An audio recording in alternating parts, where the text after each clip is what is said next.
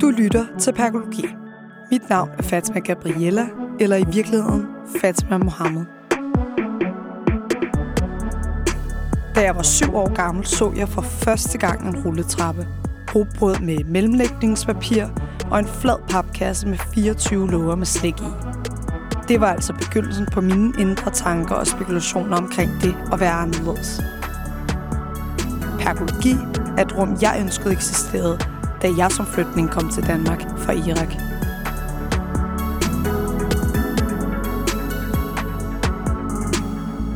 Her taler vi om det at være minoritet, og hvilke udfordringer der er ved at balancere mellem to kulturer. Man skal yde ekstra for at ligesom opnå måske de samme ting. Det har jo gjort, at det er en drivkraft i sig selv. Samtalen kommer fra hjertet, og ikke to historier er ens. Altså, så bliver du sådan en tokenperker, der bliver brugt til noget, ikke? fordi så opfylder de lige præcis en kvote, ikke? Jeg håber, at vi igennem vores oplevelser kan finde styrke i vores forskellighed. Jeg hedder Mohammed. Nogle gange ser jeg med vilje mit navn højt.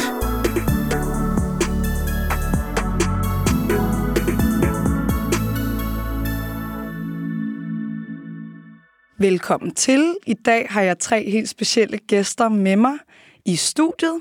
Aisha Dodo Tebe, journalist og radiovært. Sivas Tobati, dansk rapper, har flere platinplader.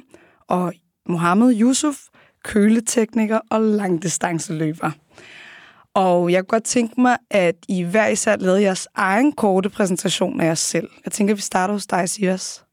Ja, mit navn er Sivas, og øh, jeg laver musik, og øh, jeg er 37.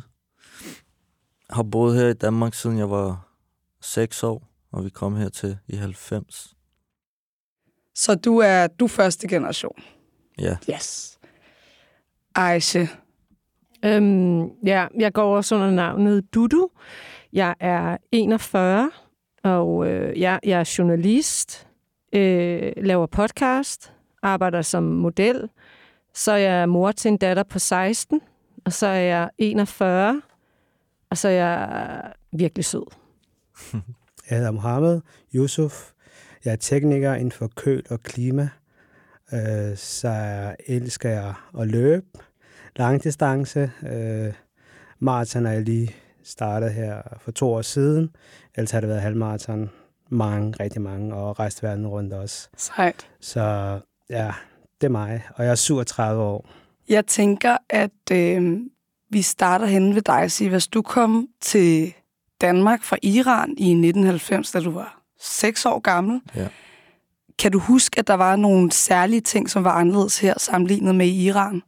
mm, ja altså selvfølgelig, det første, jeg lagde meget mærke til, det var for det første, at kvinder ikke skulle have tørklæde på, og det var helt frit omkring. det var det første, jeg sådan rigtig lagde mærke til, men ellers så lagde jeg også mærke til, at det var meget mindre end Iran. Altså Iran føles Større, større på en måde. grund af Ja. bjergene og sådan omgivelserne. Føles det fladt? Var det det, du bemærkede? Ja, det var det føles fl- bare ja. lidt mindre på en eller anden måde. Sådan. Det var nok bare det med bjergene og så videre. Ellers så var det jo sproget selvfølgelig. Kan du huske, hvordan det lød første gang, du hørte det? Jeg har ikke sådan... Du har jeg ikke kan sådan ikke huske, stærke hvad jeg synes, det lød som, men selvfølgelig var jeg helt forvirret også. Ikke? Ja, ja, jeg var også det. meget ung, jo. Jeg føler faktisk, at det der er sjovt, det er, at sådan, øh, fra min barndom i Iran, kan jeg kun huske sådan momenter. Men faktisk, da jeg kom til Danmark, der kan jeg nærmest... Det var som om, jeg øh, ligesom blev rusket eller, eller og vågnede. Sådan. Så jeg kan huske alt fra, ligesom, da vi landede, og hvordan vi kom til flygtningelejre, vores ophold der, og alt det der. Det er meget sjovt.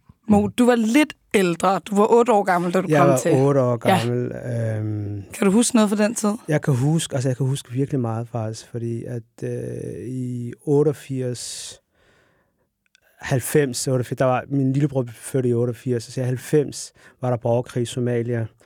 Øh, så flygtede vi øh, til Etiopien og boede der i to-tre år. Og der kan jeg huske, hvor nærmest vi boede, altså hvordan vi boede. Øh, og min familie, min farmor og min onkel, to onkler, de boede i Danmark i forvejen, fordi min familie, de boede i Emiraterne, og Yemen, og de yemenesiske statsborgere, så det vil sige, det er bri- I britter. områderne Ja, omkring ja, ja, så de Somalia, er britter ja. på den måde, så de kan komme på Europa, til Europa med normal pas der. Så øh, min farmor hun, øh, og min far, de talte sammen og sagde, prøv at høre, de to drenge, øh, kan du få dem med herop? Øh, fordi moren er syg, min mor var syg. Så de blev der. Okay, kom- vildt nok, så, så det var kom, kun dig og øh, din bror? Ja, så kom øh, to konsulent fra den danske ambassade og hentede os i lufthavnen og sagde, okay, vi har pas jer her, I skal til Danmark. Og så røg vi, altså så var vi i Kastrup Lufthavn, hvor jeg bare kan huske, der var rulletrapper, og jeg og I sådan her. 1996 Ja. kom du til Danmark, Ja, ikke? i 96, Ja. ja. Og så kan jeg, det første, jeg så, der var sådan rulletrapperne, så jeg var, Ej, fuck er det her? Og så holdt det jeg er bare så her. sjovt. Det var også det første, ja. Jeg huskede faktisk. Altså, Altså- det, var, det var meget anderledes. Ja. Vi troede, det var forlystelsespark Ja, eller et eller andet, min Nej, jeg søster og holdt bare jeg. sådan her, sådan, hvad, fanden, hvad, hvad er det her? Det er jo trapper, der bare ruller sig selv. Og så, ja, så kom vi med flyveren der, um, landet i København, Kastrup, der, det var februar måned, kan jeg huske. Der var Ja. sne over det hele. Og så kigger jeg bare hvor fanden er det hvidt over det hele her? Det, var Det er vildt, fordi I husker, I husker nemlig ja. Ja. lidt, altså du husker lidt mindre måske, end Ja. du, du Altså, har... jeg husker alt, men jeg tror også, at når man er der 8 år gammel, Ja, så, så er det der, man begynder at hu- altså især sådan Der starter ja, der hukommelsen, starter ja. hukommelsen, så husker man tingene og sådan noget, hvad der, Mm. så, så kan jeg huske, altså, det, det var i hvert fald sådan sneen og, og rulletrapperne. og rulletrapperne, ja. de er stærke. Ja, ja. Ejse, du er født i Horsens, Mm. men mest opvokset i Esbjerg. Øh, hvornår kommer dine forældre til landet? Er det i forbindelse med gæstearbejderperioden? Ja, altså min far kommer vist til Danmark i 70'erne, og så blev han gift med en kvinde, der hed Annette. Øhm, og de var så sammen i nogle år, og så bliver de skilt. Og så tager min far tilbage til Tyrkiet for at finde en kone, og så finder han så min Fordi mor. er, han er blevet efterladt af Annette. Ja, ja. Fedt. Ej, jeg, jeg, jeg tror, der var mere til den historie, end hvad jeg ved. Men så tager han så ned til landsbyen, og så siger mine bedsteforældre til ham, jamen, der er den her, vi ved, at der er den her kvinde, pige, der lever i den her landsby herover. Det var heldigvis ikke en kusine, han blev gift med, men det var en fremmed kvinde. Og så tager han jo over og kigger på hende, og så ser han jo så den her kvinde, som Din Du- smukke mor. min øh, smukke blåøjede mor, øh, ser han hende, og så er, de bare, så er han bare sådan, ja. Og, og det skal siges, altså min mor, hun, hun har ikke, altså hun har aldrig gået i skole, hun har ikke lært at skrive, hun har ikke noget som helst. Altså, hun passede bare dyr i den her lille bitte landsby her, ikke? Og så tager han hende med herop, og så øh, bliver jeg så født i 1980. Og så, ja. Hvornår er det, du første gang bliver bevidst om, at du er anderledes, eller at andre gør dig opmærksom på, at du ikke passer ind? Fordi jeg tænker, når man har en, en oplevelse af, nu tager vi fra det her land til det her land, Mm. så er det jo ligesom markant anderledes. Det hører jeg i hvert fald fra jer to andre. Mm. Er du blevet op, gjort opmærksom på igennem din barndom, at du havde tyrkisk, tyrkiske rødder hjemmefra? Jeg kan i hvert fald huske mit, tyd, altså mit første minde om, at jeg var anderledes. Øhm, der gik jeg i børnehave, og det var i Horsens, og der var vi på tur med den her børnehave, hvor vi sad inde i den her kirke her. Og det var første gang, jeg nogensinde havde sat min ben i en kirke. Og der kan jeg bare huske ham her. Øh, det var en mandlig pædagog, der bare sådan er vildt ondt ved mig, og bare sådan kigger på mig og siger sådan noget med, jamen det er også fordi, I er anderledes. Det er mit aller, aller første minde. Og så siden øh, så, så kan jeg så, øh, så flytter vi jo så, der er omkring 6 eller sådan noget, måske 7, så flytter vi så til Esbjerg. Og der kan jeg bare huske, øhm, og det, I skal tænke på, det her, det er i sådan, øh, det er i sådan 6, og 86, 87 og så videre. Og det er jo også der, hvis man tracer ordet perker tilbage, det kommer jo derfra. Mm. Så jeg er jo den her generation af børn, som virkelig har oplevet øh, perker på første hold. Og, og det var jo bare sådan en del af min, min hverdag, at, at jeg blev øh, fremmedgjort. Men, men på en måde var jeg jo også godt opmærksom på, at jeg var anderledes, fordi så levede jeg jo også i et hjem, hvor mine forældre var sådan, jamen du er jo ikke dansker, vel? Og danskerne siger, jamen du er jo heller ikke... Øh, du ved, du er jo heller ikke dansker. Så, så Så det blev i talsat. Ja, ja, så Ja. det blev både i talesat i et samfund, jeg lever i, og så også i det hjem, jeg voksede op i, hvor de jo gerne vil have den her tyrkiske pige. Kultur til at leve ja, også. Ja. Og, og, og kultur til at leve.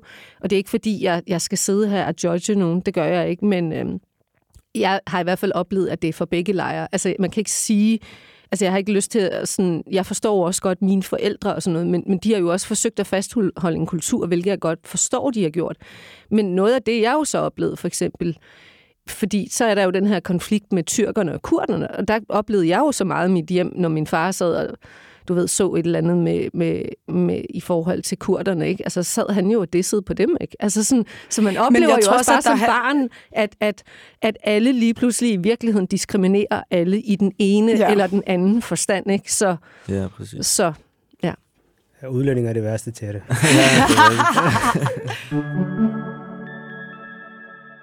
Jeg vil godt starte med at fortælle jer, hvorfor jeg valgte at kalde den her podcast for pergologi. En stor del af min skolegang og barndom var præget meget af mine tre ældre søstre, som i høj grad forstod sig på at lave artoprofiler. Og særligt min ældste søster var enormt dygtig til at lave Louis Vuitton og Gucci-profiler. Og jeg husker tydeligt øh, de her profiltekster, som var en slags sådan status, hvor man sådan kunne udfylde med navn og alder, og hvilken by man boede i. Og der skrev vi noget øh, lignende iskold perker, stolt iraker, iraner, 4130 Viby Sjælland. Og det var altså vores måde at eje ordet på. Og jeg er stensikker på, at vi på daværende tidspunkt egentlig ikke var bevidste omkring, at det var det, vi gjorde. Men det var så snart, at vi brugte ordet sammen, så havde det en anden klang. Det var en ny kontekst, vi brugte. Og det bidrager til en slags fællesskab, som vi har sammen i søstneflokken. Og det minder os måske også om en svær tid, som vi havde sammen. Men vi havde hinanden dengang, og har det stadig. Så det er også en stærk minde, som vi har sammen. Øh, af den grund har jeg valgt at tage udgangspunkt i det ord, da jeg skulle finde et navn til min podcast. Kan I huske, hvilke ting I blev kaldt som børn, og tog I ejerskab over det, Sivas? Mm. altså, vi tog også, altså vi prøvede også at... Øh, PFL. Var, ja, PFL. PFL. Men det var faktisk også... Øh, det var, altså grunden til, at vi kaldte os Pergofolit, det var fordi, at da vi var, jeg ved ikke, 14, 15 år, der havde, jeg tror, det var Anders Madison, der havde lavet en eller anden sang, øh, for, altså sådan en parodi af en racist, der laver et, en sang -agtig. Og den, det var sådan noget, din fucking perker, du spiser et eller andet. Ja, det, kan, kan, kan, kan du godt huske det. Jeg ja. var sådan helt uh, jyllandagtig. Ja, og dengang var det meget normaliseret ja. at sige. Ja. Og så med, min ven kom hjem fra skole og sagde, at han var, ret, eller, han var irriteret, fordi at øh, de andre øh, børn fra skolen havde ligesom spillet den der sang og grint af ham og bla bla. Og så var vi sådan, okay, kom, lad os lave ligesom perker for livet. Øh, lad os lave en sang om Hvor det. Hvor mange var I, der gik øh, sammen om den idé? Altså til at starte med, var det mig og min ven Vashif, fra, han er pakistaner. Og så øhm, senere hen, så kom en, der hed Risvan, og en, der hed Valid. De var også, han var pakistaner og iraker. Så vi var fire. Vi var bare fire venner. Vi lavede bare sjov, og det var bare for hyggeligt. Altså, jeg, vil var, lige, var... jeg vil lige skynde mig at sige, jeg har så vilde minder med mine søstre og PFL, og jeg har prøvet at finde nogle af de der videoer, som engang var der. Der er ja. nogle af dem, der er blevet slettet mm, ja. øh, hen over, men, eller sådan undervejs. Men dengang ikke? var det jo heller ikke videoer, det var sådan blå baggrund, for Netop, eksempel, så det var så det, det, over, ja, lige præcis. Og, der var ikke, man så ikke ansigter eller noget. Nå, der er video med chokolade. Den, øh, jeg, det, det er den pakistanske kioskejer. Ja. Den savner jeg, men det må vi jo se. Til den, der har den, ja. skriv til mig. Nu skal vi til det, som den her podcast kommer til at handle om, altså dilemmaer, tanker og problemstillinger. Jeg lagde et opslag op på min Instagram-profil, hvor jeg bedte folk om at indsende de emner og spørgsmål, de gerne vil have, at vi skulle tage op i studiet her i dag. Og det har været helt overvældende, hvor mange tilbagemeldinger jeg har fået øh, tilsendt. Jeg skal lige huske at sige, at alle spørgsmål er anonyme. Det er de selvfølgelig, fordi at det er enormt private og sårbare emner, vi kommer til at tage op her i studiet. Jeg har udvalgt to emner, som vi kommer til at tage udgangspunkt i i dag.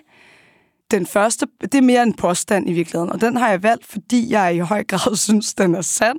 Påstanden lyder, at man skal arbejde hårdere for at bevise sit værd som udlænding i Danmark.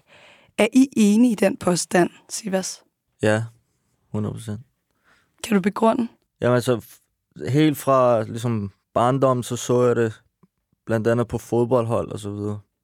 Øh, hvor mange af mine venner, de var virkelig dygtige fodboldspillere, men de fik ikke ligesom... Øh, jeg ved ikke, deres træner troede ikke på dem lige så meget, som han troede på.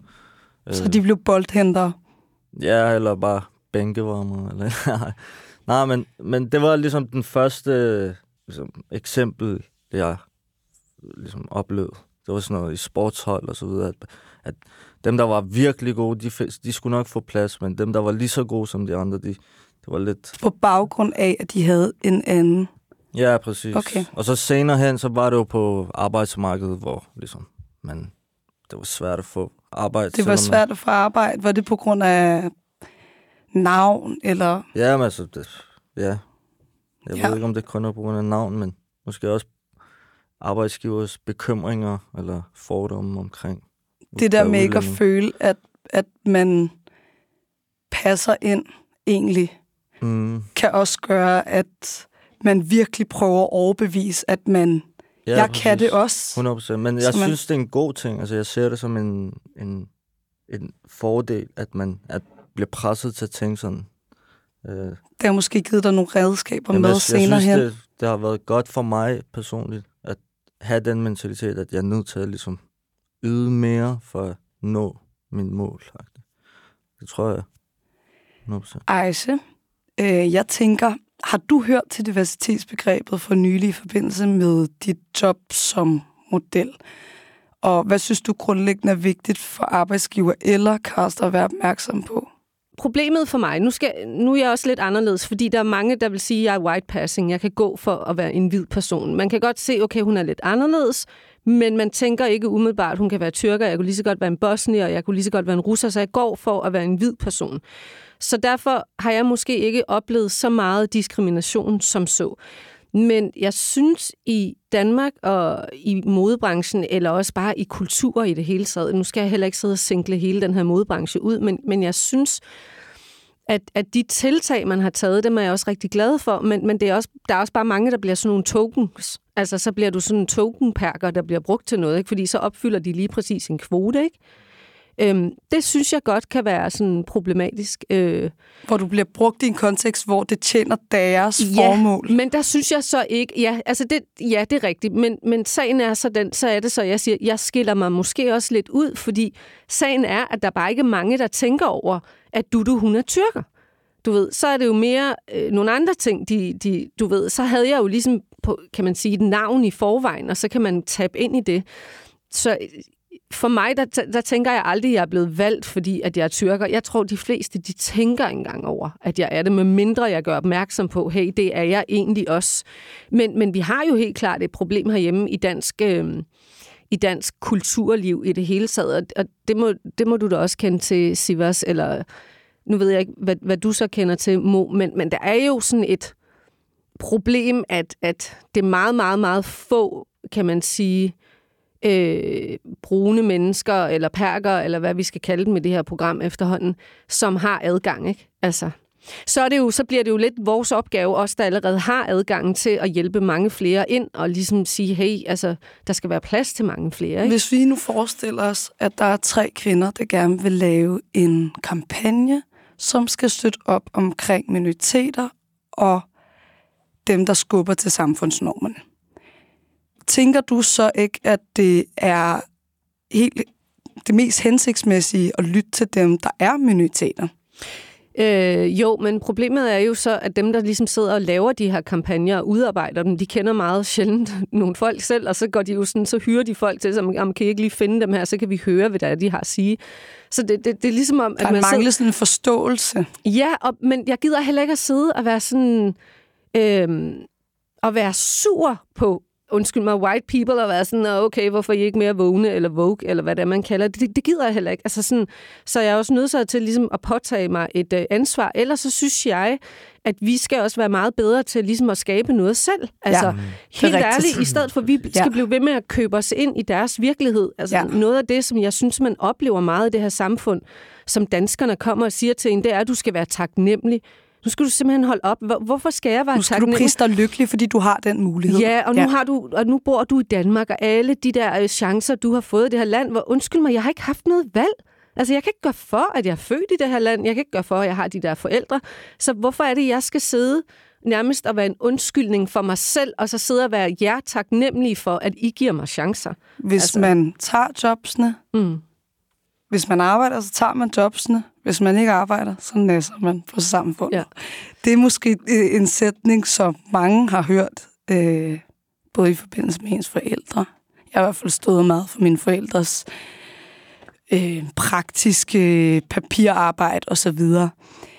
Men øh, hvis vi, men spændende, øh, hvis vi går videre, Mo, har du kunne mærke, at du i nogle tilfælde har kunne bruge det til din fordel, at du var anderledes? Altså nu, når der har været det der Black Lives Matters, der kunne jeg godt mærke, at folk skulle lige trække i den mørke fyr, for, fordi de har et eller andet mærke eller brand, som de skulle brande med, og det lurer jeg godt, og var altså sådan, ah, men så siger jeg det bare på en anden måde, i stedet for at sige direkte, som de vil have det. Så, så den måde, de pakker det ind, pakker jeg det også med ind, og, så, og siger pænt nej tak. Men der kunne jeg godt mærke, at okay, det er fedt at være sort, det er fedt at være nære, eller hvad, hvad, hvad fanden er det, de siger, ikke? Øh, Havde det, du en det, følelse af, at det var fedt at være sort i den periode med Black Lives Matter? Altså nej, nej, På, på sådan en... nej, fordi det havde, jeg havde ikke fedt med det, fordi at det er noget, der sker stadigvæk i dag. I dag er det bare, fordi der er mange, der har råbt op og siger, hey, vi gider ikke det her mere. Men i går var I samlet 100.000 mennesker, i morgen, og nu tager I hjem, i morgen mm. Fortsætter det på samme måde. Men fordi de synes, det var sejt, I mødte op så mange mennesker, En trend? Ja, og det skal vi sådan øh, bakke mere op, ikke? Øh, så jeg synes, det er en forkert måde at gøre det på. Jeg synes, det er noget, der skal være det i hverdagen. Det er noget, der skal være det hele tiden. Der skal mm. ikke være forskellige mennesker. Altså, jeg ser ikke mig selv anderledes. Altså, når jeg kommer ind i et rum, jeg ser mig ikke som et sort menneske, eller, eller du ved, noget andet, eller jeg hedder Mohammed. Nogle gange ser jeg med vilje mit navn højt, for det lige kan Lige høre og, og understrege. mærke folk i øjnene, ikke? og se den, okay, der har jeg, så har jeg ind og arbejde med, ikke? For jeg ser det ikke negativt, men så ved jeg bare, hvor jeg har den person, ikke? For det er den måde, han reagerer på. Mhm. Så ja, Fedt. Sivas, har du kunne vende dine svære oplevelser til en slags drivkraft i forbindelse med dit arbejde eller kreative processer, fordi du har kunne mærke, at du havde nogle andre inputs end de andre? Ja, altså 100%, som vi snakkede om tidligere, så tror jeg, at sådan mentaliteten omkring det der med, at man skal yde ekstra for at ligesom opnå måske de samme ting på en eller anden måde. Det har jo gjort, at det er en drivkraft i sig selv. Så 100% ja, jeg føler.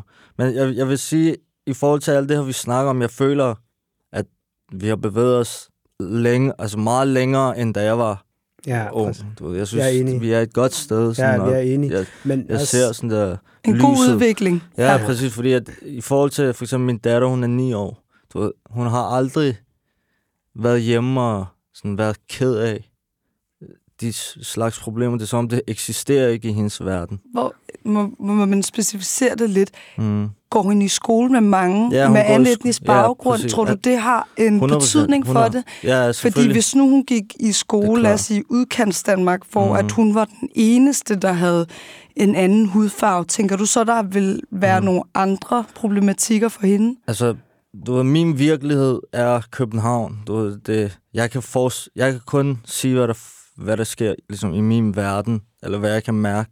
Og det er, at der er så meget, der er så mange børn, der er sådan er mix af forskellige raser, og så mange børn, Det er den der, udvikling, der er sket, Ja, ikke? præcis. At, at det ligesom er ved at fade ud, alt det der med, du er dit, og du er dat, fordi at langsomt begynder man ikke engang at kunne se, hvem der hvad. Eller, ja. Og det, det tror jeg kommer til at udvikle sig opadgående. Du ved. Ja, ja, der er jeg enig i. Ja. Men det, det er også bare også. København. Det er det, vi Ja. skal passe på med, at vi er for meget i den her by, og vi 100. er... Altså, Vi undskyld mig, nu siger vi er også privilegerede, os der sidder her. Vi lever i en boble. ja. Jeg, jeg tror lige så snart netop, at du bare kommer til, ikke øh, ud af København, men, men du kommer bare ned til, du ved, Roskilde, mm. eller tager til Langeland, eller tager til Esbjerg. Der kigger de altså stadigvæk på, Ja. på en, som, man, som om man er en eller anden Ja. hejwan, altså, og man 100. sidder bare sådan, "Nå, okay. Jeg tror, ligesom de, de ældre generationer er ikke med på den her udvikling. Jeg snakker om de yngre generationer. Det er ligesom, du ved, Ja, der er vores skift bør- på min eller måde, ja. børns, øh, eller min datters generation. Det er dem, jeg Mm. snakker om. Det er dem, der virkelig øh, har fået en ny ligesom, mentalitet omkring det. jeg tror, at dem, der er på vores alder og op efter, de har det bare så. Ja. Altså, de, det er indgroet i den. Ja. Ja. På den måde. Det er også det der med ve- vennegrupper. Jeg tror, jeg bidt meget mærke i, ubevidst øh, en gang, da jeg holdt fødselsdag. Gud, hvor har vi mange fælles oplevelser nu, fordi at jeg ubevidst har tiltrukket flere med anden etnisk Mm, baggrund. ja, præcis. Men den barndom, jeg havde, vi kom til Danmark, da jeg var syv, og vi flyttede meget rundt, fordi vi var flytninge, så vi boede ikke særlig lang tid i hver by. Mm. Men vi boede øh, mange år ude på landet i forskellige byer. Og det mørkeste, der var, det var en mørk øh, lærpostejs kommunefarve hår. Så når det, jeg, jeg kan godt mærke, at det er anderledes, når man er kommet ind til byen, fordi det er i hvert fald lidt mere nuanceret. Mm. Må jeg lige komme med noget der? Ja, selvfølgelig. Øh, der er meget, meget forskel på byen og folk udefra. Altså nu kigger jeg for eksempel, nu er jeg vokset på Nørrebro, og Nørrebro er centralt, altså det er København. Det kan ikke være mere, fordi det er der, hvor alt samles. Der er, hele verden er der. Og så kigger jeg der, så kigger jeg på jyderne. Jyderne er jo flytning. De er kommet væk fra noget, de ikke er, altså sådan, fra, Jyderne er altså, men det er det jo. De er flytning, fordi at alt er nyt for dem. Lige pludselig ser det et eller andet, åh, oh, ham der, han har et eller andet det der hår, og han ser sådan her ud.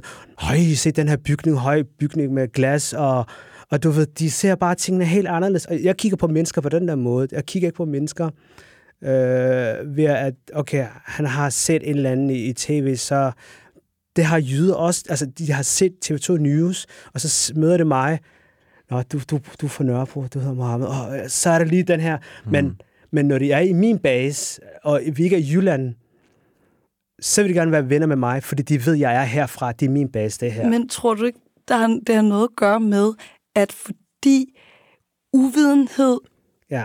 avler ud. Ja, Altså ja. man kan sige, det 100. der med, at hvis man bor meget langt væk, og Ja. ikke har en nabo, Ja. eller en ven, eller en nær bekendt, Ja. som har anden etnisk baggrund, jamen så er det naturligt, at der kan ligge nogle fordomme i Ja. det. Og så snart, at man danner bekendtskaber med nogen, der måske ikke ligner en, så kan det blive nemmere for at forstå, når man okay, de spiser ja. også morgenmad, Ja. frokost og aftensmad. Måske spiser de lidt flere måltider, det gør iraner i hvert fald. Det kan du nok lægge gengældelse til, Sivas. Altså, der var, en, der var en, der var engang sat til mig, en, øhm, en kollega, der var, han er jyde, og så havde jeg øh, mad med, og jeg har sådan helt pose rugbrød med, fordi så har jeg den bare liggende der. Nå, spiser I sådan noget der, siger han til mig. Jeg siger til ham, ja, ja, den er jo mørk, så selvfølgelig skal jeg spise den. så du ved, jeg, altså, jeg giver ham bare på en anden måde, i stedet for, at jeg skal... ja, at du skal sådan- tage det som Ja, offer, men som være sådan, ja. okay, Ja, okay, hvad så, hvad vil du? hvad vil Hvorfor du? spiser du det her? Det er mørkt. Ja, men det er så ja. grineren, mand. Okay, men nu hvor vi er i gang i den snak, ikke? Ja. Det kunne være meget interessant lige at tale kort omkring ens madpakker. Det synes jeg i hvert fald er sjovt at tale om. Fik I en særlig madpakke med i skole, som skammede jer over jeres madpakke, da I fik den med hjemmefra, fordi den ikke lignede de andres madpakke? Ja, jeg vil gerne starte den der. Du, du må godt starte den, kom. Uh, altså, vi har det der arabiske fladbrød der, hus, det kan jeg godt. ikke? Spageri. Ali Spageri. Og så var der sujuk. Ja. og så fik man den der, og så rullet og skrev midt over ind i en madpakke, og den fylder ikke engang madpakken. Altså, men, det- men det- måske det- også det der med sukker. Jeg tror, det jeg bemærkede meget hurtigt, det var, øh, min familie har aldrig været forskrækket over for sukker. Mm. Og jeg har også kunne mærke det senere hen. Men i hvert fald som barn, så kunne jeg meget hurtigt mærke det der med, okay, de andre fik sådan noget skummemælk, som jo næsten er vand. Ja. Og jeg fik den der Sødmælk. tykke sødmælk, fordi nu skulle jeg blive stor og stærk. Ja. Ja. Det var deres idé om ja. det. Og jeg fik også tit, jamen, søde sager med og sådan. Men, men det fik de andre børn ikke, og det var en anden måde at se sukker på, altså ud fra min etnisk danske klassekammerater, og så min forældres måde at give mig med pakke med på. Ikke? Men en, en, en ting, som i hvert fald på min lillebror, han er meget efternøller, han havde taget kage med i forbindelse med sin fødselsdag.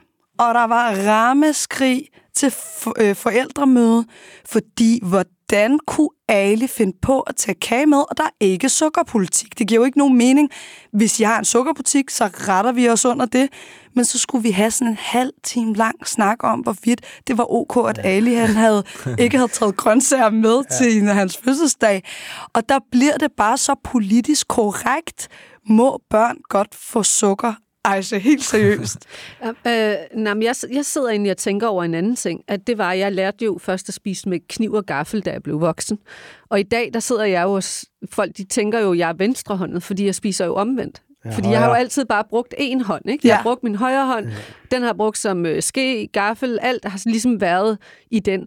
Så da jeg så blev voksen og sådan fandt ud af, at okay, man sidder åbenbart og spiser med kniv og gaffel, så har jeg jo skulle lære mig selv det, og så sidder jeg jo i virkeligheden med Bytter gaflen. Jeg, jeg, jeg har simpelthen den omvendte måde at spise på, og det er jo fordi, jeg aldrig har lært som barn, at det var sådan, at Ja. At, øh, at jeg skulle spise mad. Det er fordi, sjovt, altså, det der med kniv og gaffel. Er der nogen af jer, der spiser med kniv og gaffel hjemme? Ja, øh, derhjemme gør jeg ikke. Jo, det kommer an på, hvad jeg spiser. Nej, men af, af forældre?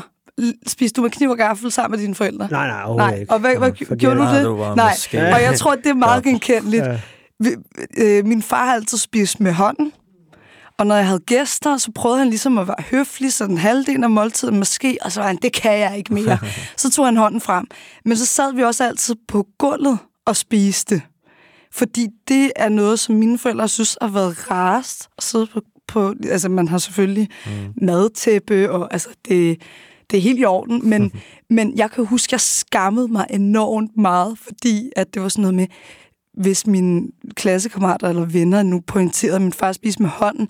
Hvordan forklarer man det? Og, og, og dengang, så kan jeg godt huske, at jeg købte mig ind i deres tankegang med, ej, er det ikke klamt, eller er det ikke et eller andet, hvor sådan, han har jo vasket sine hænder, altså. Det næste er et emne, som øh, endnu en anonym har indsendt, og jeg har taget det med, fordi du rører noget helt særligt i mig og det lyder på betydning af at have inkluderende undervisere i folkeskolen, men er forsvarsløs over for diskrimination som barn, fordi man ikke har fundet sin plads. Har du en oplevelse af diskrimination, som har sat sig ekstra meget i din hukommelse, Sivas? Mm, faktisk, altså jeg, øh, da vi flyttede til Brøndby Strand, og jeg begyndte i folkeskole, der sendte mine forældre mig på en skole, der hed Tjørnehøjskolen, som, hvor det var meget, altså der var flest danskere, og jeg var, vi var sådan fire udlændinge. Der var flest etnisk danskere, og så var der få med en etnisk baggrund. Ja, præcis. Og der var min lærer faktisk rigtig inkluderende og rigtig søde. Og børnene var også... Det var, altså, så jeg har ikke faktisk haft en... Du har ikke haft en oplevelse af en lærer, Nej, der ikke men... inkluderede dig? Nej, ikke i min folkeskole. Det var rigtig søde faktisk. Hvad med dig, mor? Har du haft en oplevelse af diskrimination af lærere? Ikke på Nørrebro, det har man ikke. Nej. Altså, helt vores klasse, vi troede, vi havde en pige, der hed Pernille, der var lyshåret. Og alle andre, vi var kurder og pakistanere og Irak, og altså, vi var helt verden. Det var meget multikulturelt. Ja, så altså, vi styrede helt, øh, os lærerne. Vi kunne lige skifte ud, hvis vi kunne lide en lærer, så fik vi en ny lærer. Ja. Så vi havde syv, fra 7. til 9. klasse, der havde vi syv-otte forskellige klasselærer. Fordi, fordi I simpelthen var nogle bare, ja, rigtig ballade med Vi gik bare helt gruppen ned i, til skole, uh, og sagde, ved du hvad, hende der, hun fungerer ikke. Altså, det kan vi ikke. Og så får vi en ny lærer på den måde. Ej, så, måske har det været anderledes nu, hvor du er Nej. opvokset. Nej, Nej det har det egentlig ikke. Jeg ja, havde, i forhold til, at du har Nej, jeg havde virkelig nogle gode lærere. Men jeg tror mere, at jeg var sådan... Øh, mine forældre vil jo for eksempel ikke have, at jeg skulle med på lejerskole. Og der kunne jeg huske, der gik jeg jo bare ned til min skoleinspektør og bare var sådan jeg har brug for hjælp, fordi jeg må ikke komme med på lejerskole. Fordi du selvfølgelig skulle sove uden for hjem. Præcis, og så ja. var jeg sådan, og det, det vil jeg, jeg virkelig ja. gerne. Vil I ikke hjælpe mig? Kan I ikke kalde mine forældre ind? Og så kaldte de mine forældre ind, og så sad der jo en tolk. Og så kunne de jo ligesom sidde og have samtalen om, at bare roligt, der sker ikke du du noget. I kan sagtens lade hende komme afsted. Så det var mere mig, der ligesom skulle øh, prøve at få mine forældre sådan mere, sådan, jeg ved ikke, man skal kalde det, integreret i det danske. Mm-hmm. Fordi jeg gik jo på en ret hvid skole. Der var jo ikke så mange som mig. Der var lidt på det tidspunkt. Øhm, men jeg havde virkelig nogle gode lærere. Men jeg var også en virkelig dygtig elev, så det var også svært for den sådan at... Det er sjovt, jeg har en eller anden idé om det, men det er jo også sådan, at var du det? irriterende barn. Ja, ja men var du var en ballade med jer. Nej, jeg var ikke en ballade med jer, men jeg, var, jeg er ligesom jeg er nu. Vildt snaksalig, vildt klog. nej, nej, nej, men virkelig sådan, jeg elskede bare verdenen. Jeg elskede at lære noget. Jeg elskede mennesker, og jeg, jeg var virkelig sådan, men jeg var også lidt speciel, altså sådan, øhm, men øh, så jeg tror mere, at, at, øh, at mine forældre, jeg, jeg, jeg, ikke fordi jeg gjorde vildt meget oprør, men jeg havde det virkelig sådan... Var helt, der mange ting, du ikke måtte? der var der mange ting. De ville heller ikke have, at jeg skulle komme med til fødselsdage, og så græd jeg og græd jeg og græd jeg, og så, du ved... Men der var en masse ting, jeg ikke, simpelthen ikke måtte, måtte være med til, men altså, jo ældre jeg blev, jo mere modstand gav jeg, og så involverede jeg altså bare voksne mennesker og sagde, så må I hjælpe mig til, at jeg kan også være en del... Det er meget taktisk gjort. Jamen, hvad, ja, eller taktisk, men, men jeg synes jo også, det var unfair, at jeg skulle holdes uden for et fællesskab, fordi jeg skulle være... Altså, jeg vil jo stadigvæk gerne... Jeg ved jo godt, de gjorde det ud af kærlighed. De elsker mig, og jeg er deres datter. Det vil jeg jo altid være. Men, men jeg synes også, det er unfair, at jeg kunne bare mærke mig, jeg er ikke det, I tror, jeg er. Altså, men har du gjort dig tanker omkring senere hen, eller på det tidspunkt, mm. hvad der gjorde, at de havde sat så mange regler op? som du ikke kunne leve op til? Jamen, det er jo ikke, hvem kan leve op til de regler? Der er mm. jo ikke, altså sådan, jeg kan jo knap nok leve op til alle de her regler, der er i det her samfund. Ikke? Jeg, jeg ved jo godt, det det kommer sig af. Det er jo en kultur. Altså, jeg er jo heller ikke vred på mine forældre, eller, men jeg synes jo, der er nogle strukturer i den kultur. Øhm, for eksempel, det her det er et meget godt eksempel. Jeg har jo også haft det sådan i mange år, fordi jeg jo netop voksede op i et hjem som eneste pige, tre brødre. Og jeg kunne altså godt mærke forskel på, der er dreng og pige. Og derfor havde jeg det jo sådan, da jeg så flyttede hjemmefra, øhm, at jeg vil simpelthen ikke date fyre, der kom fra min egen kultur. Fordi jeg synes, det var simpelthen... I behandler jo ikke kvinder, altså jeg er jo andenrangs menneske. I, I skal jo... Nej, men jeg følte virkelig ikke... Jeg, jeg havde det sådan i at alle mænd bare var nogle nasakater for den kultur. Undskyld mig, men det, det havde jeg det virkelig Men det var sådan, det billede, du havde dengang. Har det ændret sig? Ja, selvfølgelig har ja. det det, fordi så, så, så udfordrer jeg mig selv og tog til Istanbul og lavede jo også en reportage om det, hvor jeg simpelthen bare datede tyrkiske mænd. øh, og bare fandt ud af. Ja, ja. Nej, nej, men så måtte jeg jo ligesom face det, at jeg er vokset op i, fordi man vokser jo også op med nogle ting inde i sig selv, og så måtte jeg jo ligesom udfordre, at hey, bare fordi du har oplevet det her, så er det ikke ens betydning med, at det gælder for det hele, vel? Øhm, mm. Øhm, så jeg synes også, det er rart at sætte sig selv i nogle positioner og udfordre sig selv. Men jeg kan jo stadigvæk godt have svært ved, altså i, i hvert fald i Danmark, at have det sådan, at jeg skal date en eller anden shabab. Altså der har jeg det sådan lidt, altså ærligt, altså de kigger jo bare på mig og tænker sådan, hun er skør hende der. Altså, men det er måske men, fordi, der ligger... noget til dig også ja, der.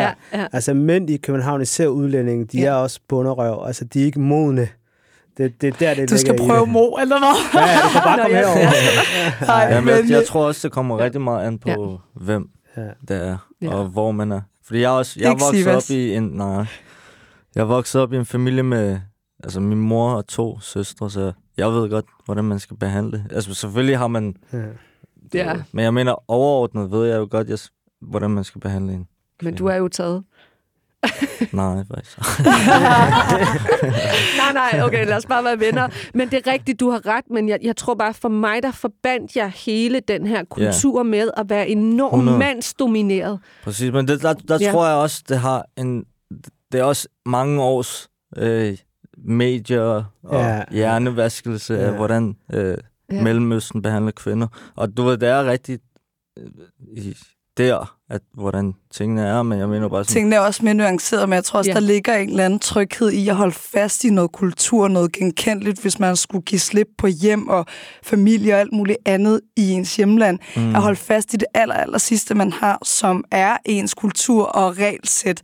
Og nogle gange bliver den så bare forstærket, når man så er det nye sted, fordi man så længes efter virkelig at holde fast i, vi skal holde fast i vores kultur og hvad vi kommer fra. Yeah. Og nogle gange kan det så mærkes hårdere, fordi at man så holder fast i noget i Danmark, hvor at tiden udvikler sig.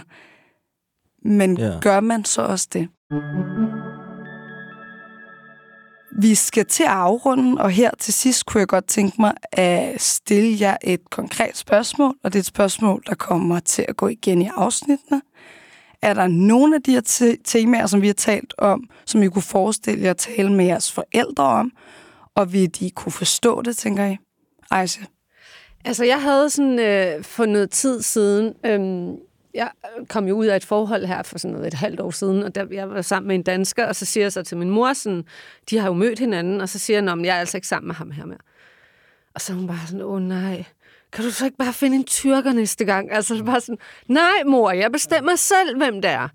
Altså, min mor, hun er virkelig et fantastisk kvinde, men der er også bare så meget, der er så svært at tale med hende om, fordi hun har jo også levet en virkelighed, altså, som øh, er så langt fra min virkelighed. Men så kan jeg jo ligesom tale med hende om de her ting, ikke? Sådan noget med, Nå, men altså, det er jo ikke, fordi jeg kommer og siger til hende, hver gang jeg dater en eller anden. Altså, sådan er det ikke, men, men, men hun kom der lige med den der sætning der, kan du ikke lige finde en tyrker næste gang? Altså, bare find en tyrkisk mand nu. Altså, sådan, hvor jeg er sådan lidt, det bestemmer du egentlig stadigvæk ikke. Men øh, jeg, Det er også vildt nok. Hvor, hvor gammel er du nu?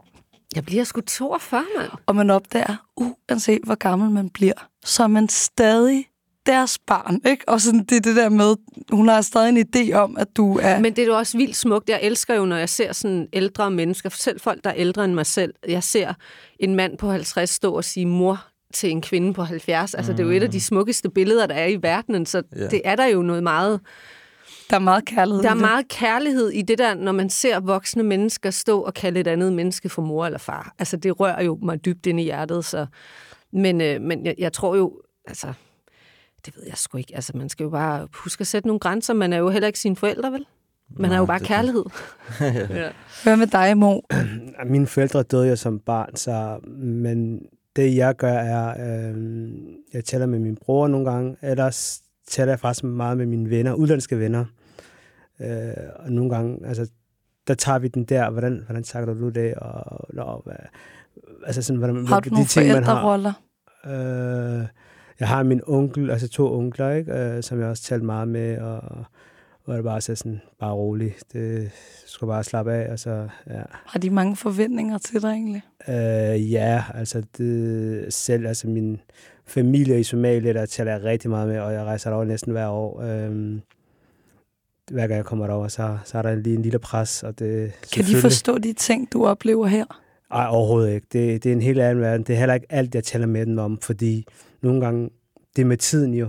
Alt er med tid, og hvis de ikke er med i den tid, så kan du ikke tale med dem om, så er det ligesom, jeg taler til en væg. Så du Så- bruger mest dine venner og dine Så jeg to bruger dem, der er min omgivelse og venner, og som der også kommer fra samme baggrund som mig, øh, dem bruger jeg og, og lander lidt op af.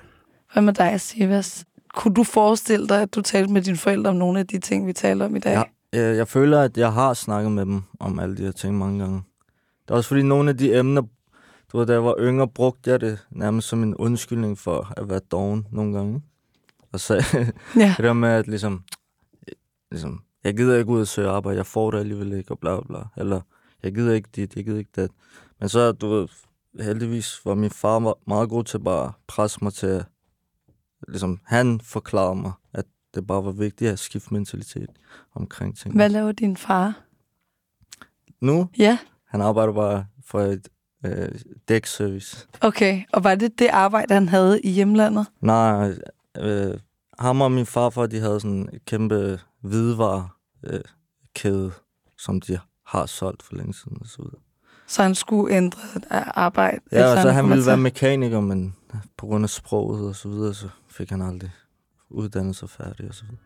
Tusind tak, fordi jeg har, lyst til at, har haft lyst til at være med i dag. Ja, selvfølgelig. Tak. Ja, tak for det. og det er Tak. pisse Tak for varmt mig. herinde. Ja, tak.